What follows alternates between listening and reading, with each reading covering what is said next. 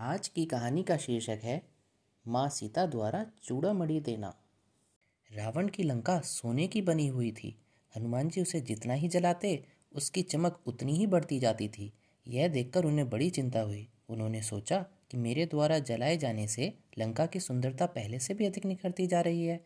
इसे किसी प्रकार काली और क्रूप बनाना चाहिए। उन्हें याद पड़ा कि रावण ने अपने यहाँ अन्य बहुत से देवताओं के साथ शनि देवता को भी बंदी बना रखा है। उन्होंने तुरंत रावण के बंदी गृह में पहुंचकर शनि देवता के बंधन खोल दिए। बंधन खुलते ही शनि देवता ने पहले हनुमान जी की ओर देखा। उनके देखते ही महावीर पवन पुत्र हनुमान जी का लाल मुँह एकदम काला पड़ गया। हनुमान जी ने हंसकर कहा, भगवान, आपने ये क्या किया? आपने तो मेरे ही मुँह को काला बना दिया। मैं रामदूत हनुमान हूँ। आप शीघ्र लंका की ओर पूरी तरह से निहारने की कृपा करें। शनिदेव ने हनुमान जी की बात मानकर तुरंत लंका की ओर देखा। उनकी दृष्टि पड़ते ही रावण की वह सोने की चमचमाती हुई लंकापुरी एकदम काली और कुरूप हो गई। अपनी प्यारी लंका की यह दशा देखकर रावण ज़ोर ज़ोर से विलाप करने लगा। लंका नगरी को पूरी तरह से जलाकर हनुमान जी अपनी पूंछ बुझाने और थकान मिटाने के लिए समुद्र में कूद पड़े।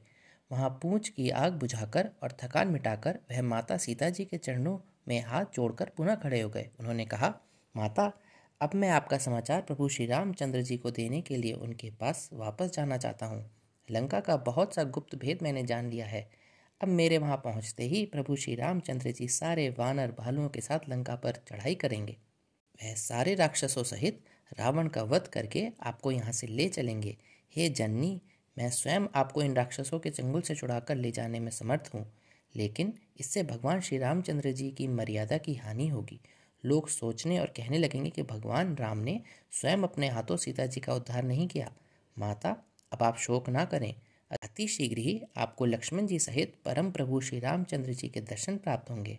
हाँ आपसे मेरा एक निवेदन है कि जैसे प्रभु श्री रामचंद्र जी ने मुझे पहचान के रूप में आपको देने के लिए अपनी मुद्रिका प्रदान की थी, उसी प्रकार आप भी मुझे पहचानने के लिए कोई वस्तु देने की कृपा करें।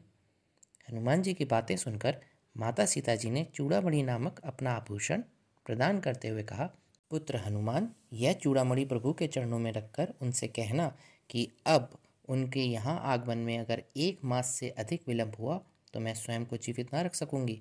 यह कहकर माँ सीता जी भगवान श्री रामचंद्र जी की याद में करुण विलाप करने लगी। हनुमान जी ने बहुत प्रकार से उन्हें समझाया। उनसे विदा लेकर हनुमान जी अत्यंत शीघ्रता से भगवान श्री रामचंद्र के पास पहुँचने के लिए आकाश की ओर उछल पड़े। बोलिए श्री रामचंद्र की जय।